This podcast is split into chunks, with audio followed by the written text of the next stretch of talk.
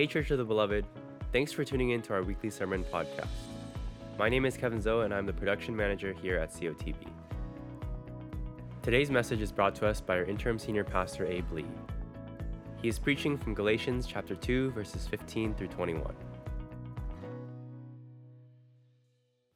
So, we were about to last week before COVID hit, uh, and I was asymptomatic. So, I'll tell you this being an asymptomatic COVID person is really annoying because you can't do anything, you just sit there and stare at I realized that after a while, there's only so much streaming you can do before you start losing your mind. So, um, but we were going to start this new sermon series called Letters from a Friend.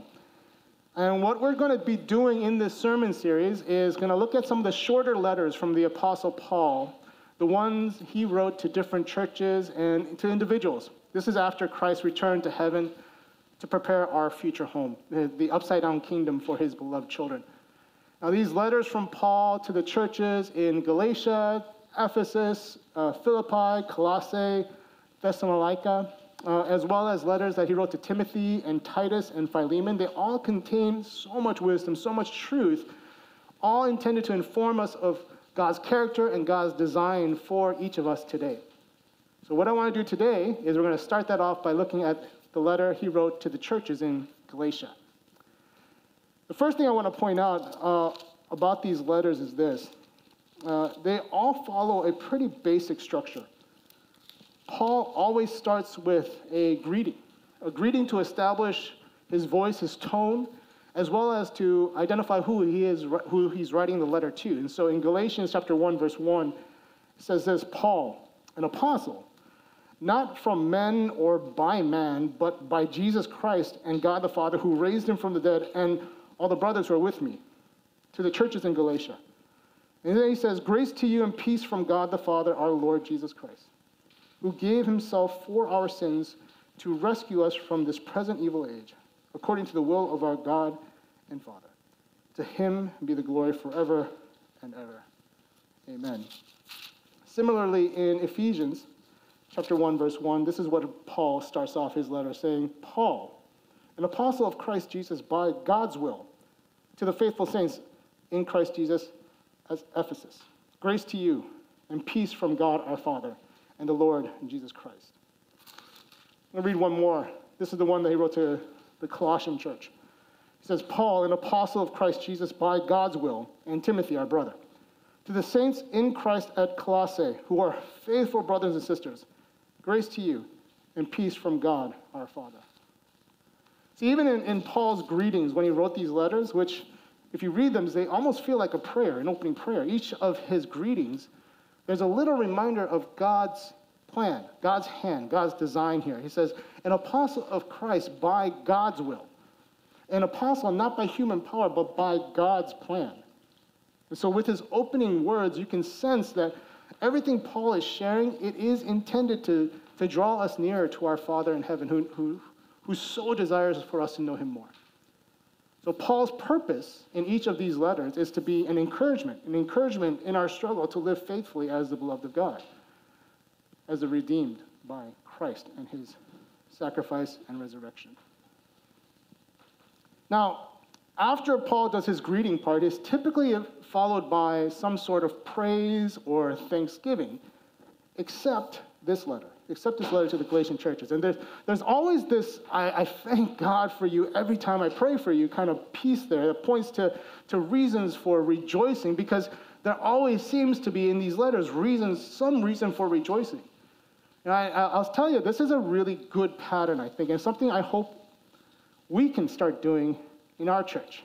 Reasons for rejoicing, to learn to and to dedicate time to experience and to, to celebrate joy. See, when the pandemic first started, the three and the three services, the three campuses combined into one single stream.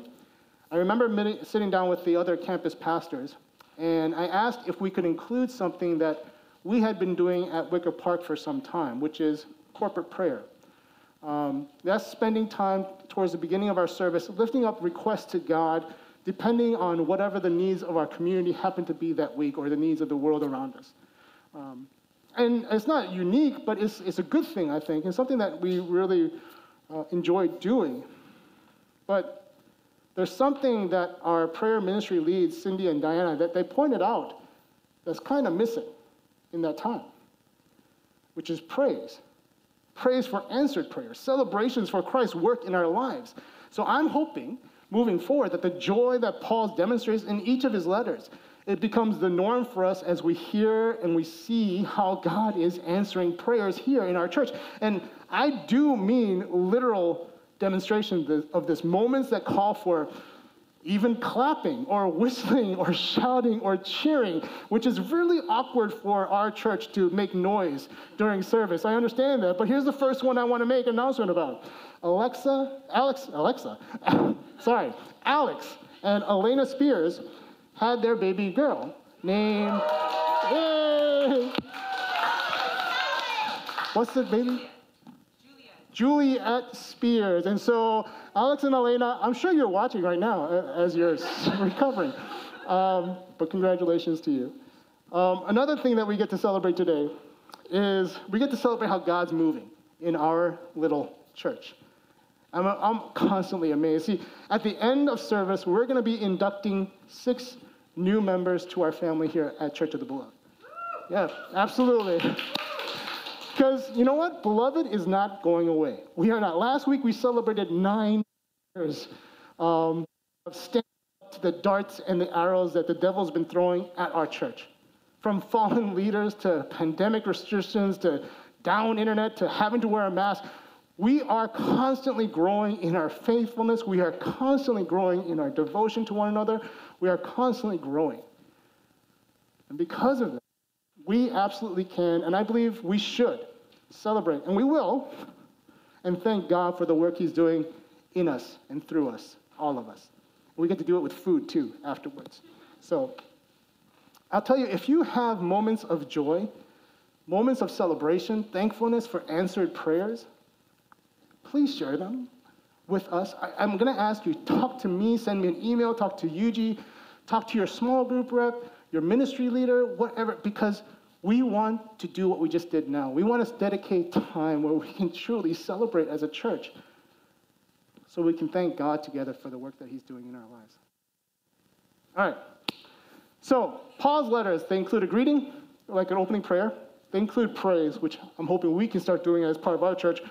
And then Paul usually gets into some deeper doctrine, some theology.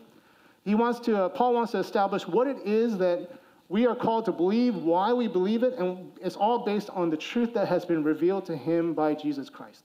Right? This doctrinal foundation, it allows him to transition ultimately to the practical application of that doctrine to each of our lives. And to put it another way, Paul's letters always includes the why and the what necessary to help us draw nearer to our Father in heaven. Now, when you read the Bible, it is always essential that we have to first consider what the Bible is saying and who the Bible is saying it to before we try to understand what, it, uh, what you and I might be able to, to learn from it and live from it. Because the Bible wasn't written to us, but it was absolutely written for us. And as we're going to start looking at these eight of Paul's 13 letters, that's exactly what I want to do, right? We want to understand the doctrine that Paul is teaching. We want to discern the implications that it had towards the original readers, and then we can consider the application for us today based on that.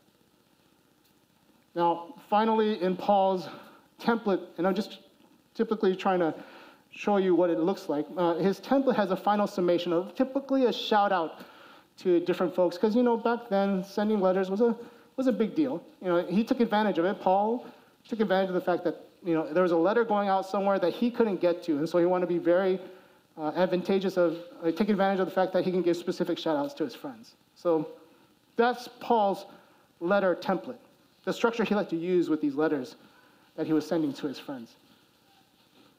There's one other thing I want to also mention um, with regards to these letters that we're going to look at. And it's the order that the letters are actually included in our Bible. Because it's not chronological, it's not based on date. Romans to Philemon, and I'll, I'll say this there are some who believe that Hebrews was also written by Paul, but when you read it and you look at it, I don't, I don't think so personally. But from Romans to Philemon, the order that we have today is very pragmatic. It, it starts with letters to churches, and then it ends with letters to people. And then the order is totally based on length. That's the order. Romans to Philemon is just length. It's like the original leaders of the church when they were assessing the canonical nature of the original Bible, they just decided to like Marie Kondo it or something. They were just like, we're gonna follow this order. This is the cleanest way to do it. And so we're gonna follow the same order and hopefully it'll spark some joy. Yes, ah, you got it. I was worried that no one would understand that one, by the way. Um, before we go on, I want to make one more mention. Uh, it's so good. I'm looking back and I can actually see our AV team in the back. I don't know if y'all, so if you turn around, these are the people who have, for the past two years, been hiding in that room over there. Thank you so much for being able to transition out here. Um, trust me, they've been suffering in the back room, and so it's good to have you guys joining us in real life. All right, so that's all context and foundation. What is Galatians about? What led Paul to write to the churches in Galatia? In a word, freedom. The letter is about the freedom of the beloved in Christ. It's, it's about what is often called Christian liberty. See, Paul is writing to the Galatians because his sisters and his brothers, they had forgotten a core truth of the gospel. That the redemptive act of Christ, his death on the cross and his resurrection from the grave, is all that is needed for us to become the beloved of God. That is it. Nothing else is required for us other than to believe this truth and to let this belief impact our lives. That's it. But in Galatia, at the time, there was a group of people, they were called the Judaizers. They were convincing the people of the Galatian churches that they needed a gospel plus the original Levitical laws of the Old Testament. They needed that to be redeemed. So they weren't truly free. They weren't, there was no liberty for them. And hearing this, Paul was pissed off. He was so angry, he couldn't even pause to encourage the Galatian churches, who he loved, with some positive affirmation. No, he, he, he dove right into a diatribe against the heretical teachers in Galatia. For a little bit more context uh, about Paul, Paul traveled around quite a bit, did a number of uh, missionary journeys throughout Europe, the Middle East, and Asia. Um, during the very first one, he spent time in a number of Galatian cities uh, Antioch, Iconium, Lystra, Derbe. And because of the way his missionary journey, his travel worked, once he got to Derbe, he basically doubled back and then got a chance to spend more time in each of those same cities. So not only did he help to establish the churches in each of those places in the first place, he got to come back to spend more time teaching them the truth that Christ had revealed to him. So he knew the folks in Galatia really well.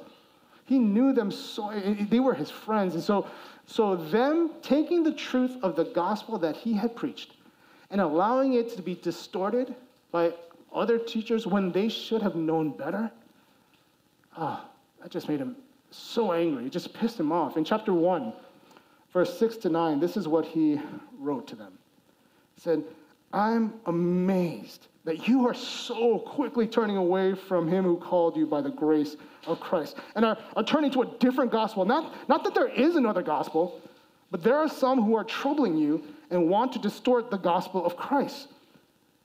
But even if we or an angel from heaven should preach to you a gospel contrary to what we have preached to you, a curse be on him.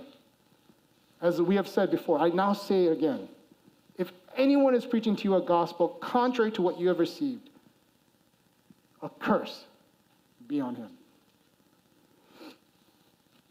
Now, as you read through this letter to the Galatian churches, especially towards the end, you can see that Paul has a deep compassion, a deep love for the Galatians.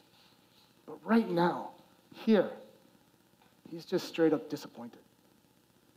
Because they should have known better. Now, before Paul gets too deep into the theology of how we are saved by grace alone, through faith alone, in Christ alone, before he gets too deep into that, he does spend a moment to countermand what the Judaizers are arguing, what they're saying, these folks believed that Gentiles who wanted to follow Jesus Christ, they first needed to become Jewish. That's the only way to be saved. That's what they said. They needed to be circumcised, they needed to eat only kosher food, do all the other things that the Torah or the law or the Old Testament that, that had commanded of God's original chosen people. And their basic argument was this their basic argument was that Paul's teaching was just his opinion, it was the opinion of a person. That the simplicity of the gospel, that salvation by grace alone, through faith alone, in Christ alone, that that, that gospel, they said it was incomplete, that it wasn't enough. So Paul spends the rest of chapters one and two just logically using and spelling out how what he was preaching and what he had preached, it was not from a human being, but it was directly from Jesus Christ, and it was affirmed by the other apostles. They all agreed, the apostles agreed that God's ordained leaders, the apostles of the global church, they agreed that the gospel of Christ is simply this all have sinned, and all have fallen short of the glory of God, and that the only path, only path towards a reunion back to the family of God is by God's grace alone that leads to our faith alone in Jesus as the Son of God. That the redemption of his beloved was bought by Jesus, Jesus' crucifixion on the cross and his resurrection from the grave. And that was it. Nothing else. Nothing else needs to be added. Nothing else can be added. And that when this gospel is truly believed, then the transformation in God's beloved by the power of the Holy Spirit is awesome and it is unmistakable. And these were not Paul's words. These were not Paul's thoughts. These were not Paul's opinions. These were directly from Jesus Christ. In chapter 1, verse 11 and 12, this is what he wrote. He says, For I want you to know, brothers and sisters, that the gospel preached by me is not of human origin. For I did not receive it from a human source, and was, I was not taught it, but it came by a revelation of Jesus Christ. So after Paul spends the time establishing his qualifications, he's an apostle, he's an emissary of Christ. Paul then gets into reminding the Galatians and reminding us of a foundational truth, and that's this we are not saved by the law. The law shows us we need to be saved. The Old Testament, uh, if you ever read through it, there are like over 600 laws for the people of God written in there. And some of them, I will admit, are pretty weird and pretty bizarre. Like, you're not supposed to be able to touch the skin of a dead pig. You can't wear clothes that combine two different threads. Uh, you can't plant two different seeds in a vineyard together. Right? These are some of the ones that, and as I said before, as you think about this, you have to remember the Bible was not written to us, but it was written for us.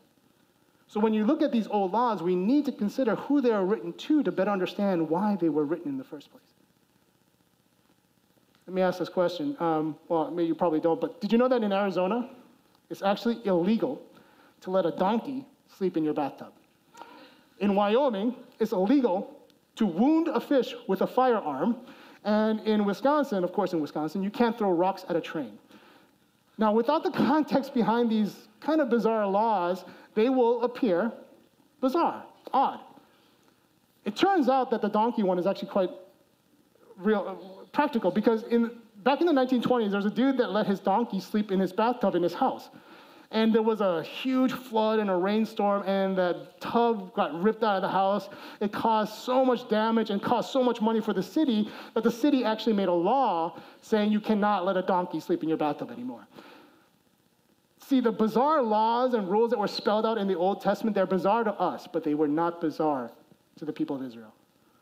Because each one had a primary intent to separate the people of Israel from the rest of the world to highlight the fact that the Israelites were intended to be a holy nation, that they were supposed to be set apart for the glory of God. Now, with the entry of Christ, those same laws that were intended to set apart the people of God, it's been completed in Christ. Not replaced, but completed by Jesus. And now there's a new covenant, a new law that has been established, which is called the law of Christ, which is to love God and to love those made in God's image. So now, with the law of Christ, we look at the words of Jesus, like the Sermon on the Mount. Now, with the law of Christ, we look at the words of the apostles, like these letters. We look at these to see what applies, what still applies, what is still relevant, because some of these laws, they don't apply anymore.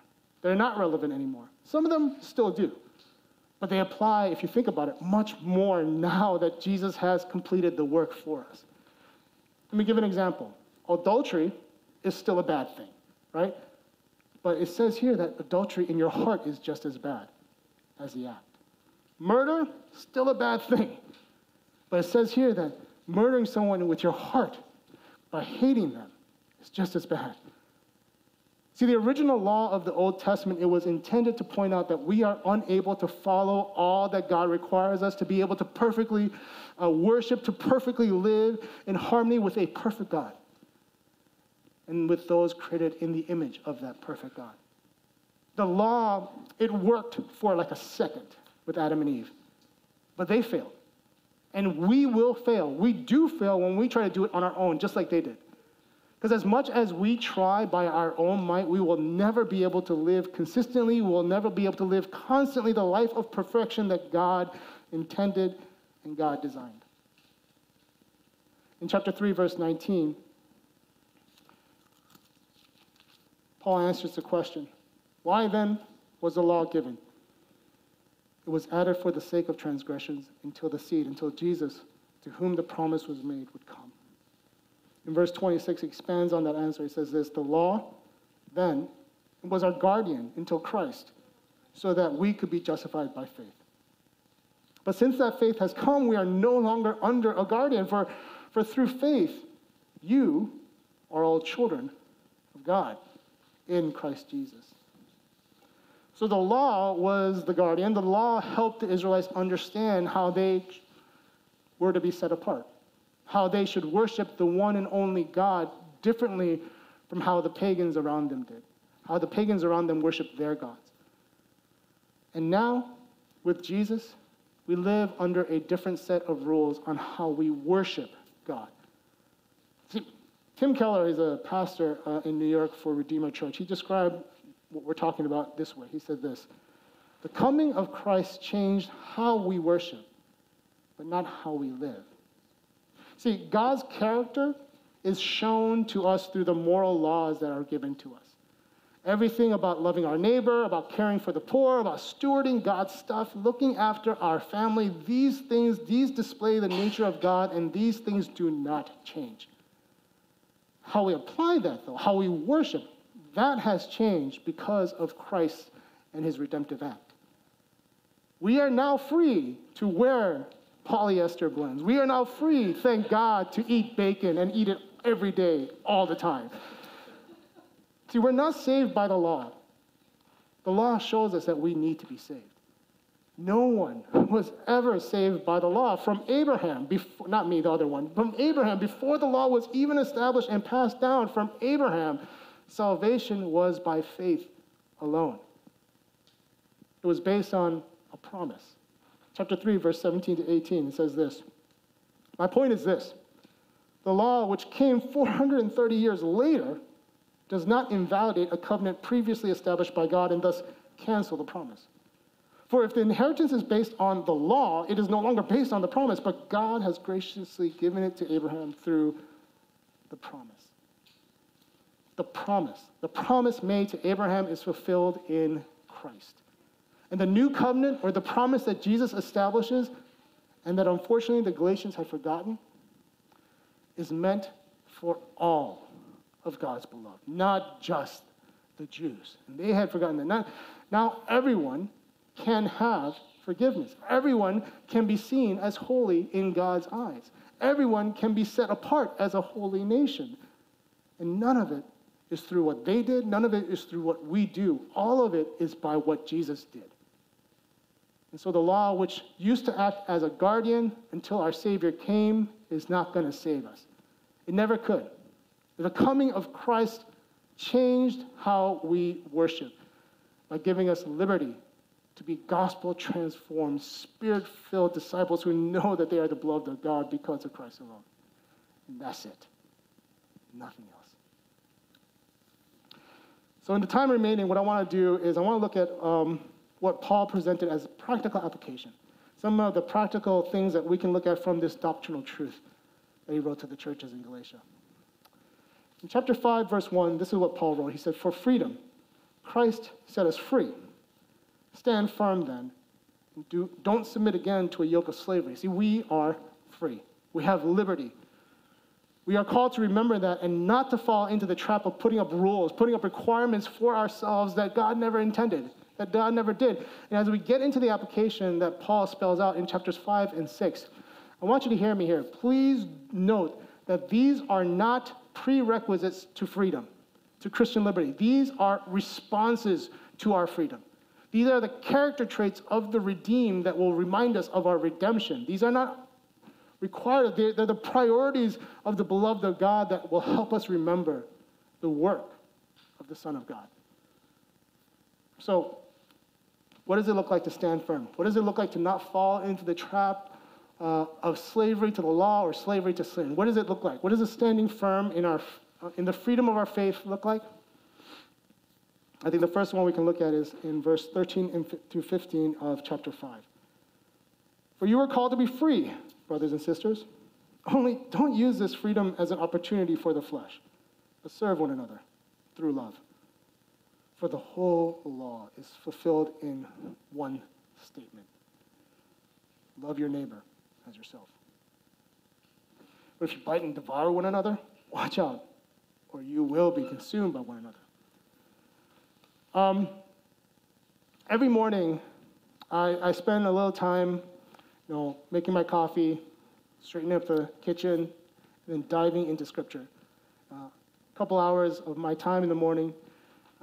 That's my time. I'll have my Bibles in front of me. If I, if maybe a candle burning or something, just get the ambiance.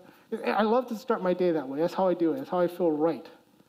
Suzette has a similar process as well. She spends her morning in, uh, in prayer, doing her devotion, and because she's such a good daughter, she spends every morning on Skype with her parents in Singapore. Her day starts just a few hours, like two, three hours after mine, but that's fine. But every morning, because out of love for each other, a desire to serve one another, we do our best to stay out of each other's way. That's our, because our morning rituals are kind of sacred to us. And if you were ever to watch me try to get out of bed without making a sound and without moving the mattress, it is the most ridiculous thing you've ever seen in your life. I think I built some of my core muscles because I have to just find ways to sit up without actually making any other part of my body move. And but if Suzette wakes up for any reason, she because uh, I, I, don't know, I, I failed. She'll just stay in the room because uh, she doesn't want to disrupt my morning rituals and I don't want to disrupt hers. And I wanted to share this ridiculous example because it is from the minutia to the major. Every moment is an opportunity to serve one another through love, even getting up in the morning. Whether it's with your partner, your spouse, your brother or sister, your roommate, your parent, your child. The question is, what does it look like to love God by loving them? What does it look like to show grace, the grace of God, by showing them grace? Because we cannot use our freedom as an opportunity for ourselves. We must use it as a chance to allow ourselves to be transformed by the Spirit of God so that we can show the love of God to the beloved of God. In chapter 5, verse 26, it says, Let's not become conceited, provoking one another or envying one another.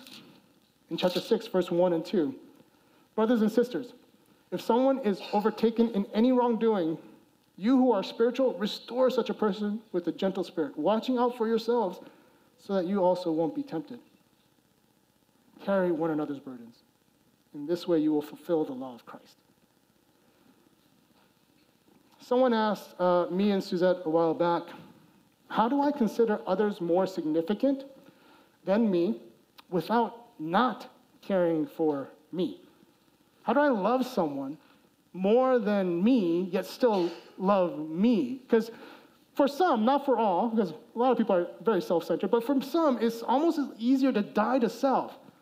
Forget who I am, forget my needs and my wants, and just live to the, my own detriment so that I can consider others more significant. Now, if this is a question that you've had in your head, I want to reframe the question a little. Hopefully, it might help. Whose definition of love are you using? Is your definition of love or God's? Because loving those made in the image of God, considering others as more significant, does not mean always agreeing with your neighbor. The law of Christ is this to love God first and then love your neighbors. And how we are called to love must not be based on my broken definition of love. It's got to be based on God's definition of love. My definition of love will typically, it will not stop anyone from doing something. My definition will say, live and let live. My definition of love will say, you do you. I'll, I'll be here. But God's definition of love is different. Because, well, first of all, God is love, and God is in the fullness of his character and in, in his being. God is love, and what he desires is that we love others so that others might draw closer to him who is love. To love your neighbor means not only considering their needs in the physical world, but to consider how we can gently restore them in their relationship to Jesus Christ. So, as a result, it turns out discipline is as much a part of loving your neighbor as discipleship. We carry each other's burdens so that we might open the eyes of our sisters and our brothers to the law of Christ. Now, we shouldn't do that by provoking each other. We should do that by rejoicing with each other and by, by reminding our sisters and our brothers of the love of Christ. And we restore our sisters and our brothers in their faith in Christ by reminding them that the beloved of God are beloved because of God's grace alone loving others with a God ordained, with a God defined love, understands that discipline and discipleship is how we love as God intended. I want to focus on one last thing, if you don't mind, in chapter 5, verse 22 to 25. Many of you will be familiar with this passage. It says this, but the fruit of the Spirit is this, is love, joy, peace, patience, kindness, goodness, faithfulness, gentleness, and self control. The law is not against such things. Now, those who belong to Christ Jesus have crucified the flesh with its passions and desires. If we live by the Spirit, let us also keep in step with the Spirit. So I have to say, as I was preparing for today, I really love the fruit analogy because I, I, I think it really, really works and is amazing. Because fruit is produced by working and by watering the soil around it, right? And fruit is seasonal. And when fruit is cared for well in its season, that fruit can come with such an abundance that the entire community can enjoy it. So, this Holy Spirit fruit love, joy, peace, patience, kindness, goodness, faithfulness, gentleness, self control these are the things that we cultivate when we work the soil, when we, when we devote time with our Father in heaven through regular devotion, when we cultivate the soil together with the community God has provided here at Church of the Beloved, when we cultivate the soil through our Sunday services, through our adult Sunday school, with our beloved kids, through our community groups, through serving together in different ministries, when we cultivate the soil. There's going to be times, I tell you, that there will be no fruit. There are going to be dry spells because they come in their seasons. Maybe there's going to be times when there will be more of one fruit than another, more joy than self control. Who knows? Or vice versa. But this is the promise that is made for us that the fruit will come. And the fruit will come to those who remain diligent, who remain disciplined, who cultivate the soil. Not because it is our, in our discipline that we are saved, it is because we are saved that we desire to live out our discipline. So, the redeemed, the beloved of God, we are made free because of God's grace alone, through our faith alone, in Christ alone. And the truth of that freedom, it results in a Holy Spirit fueled transformation that leads us to love God for this freedom. And to love God for this freedom by loving the image bearers of God and by cultivating our lives so that we can bear the fruit that will allow us to love God and to love the image bearers of God more. It's a holy cycle. That's the first letter from Paul to his friends in Galatia. Thanks for tuning in to this week's COTB Sermon Podcast. For more info or to connect with us, you can visit us online at cotb.life. God bless and have a great week.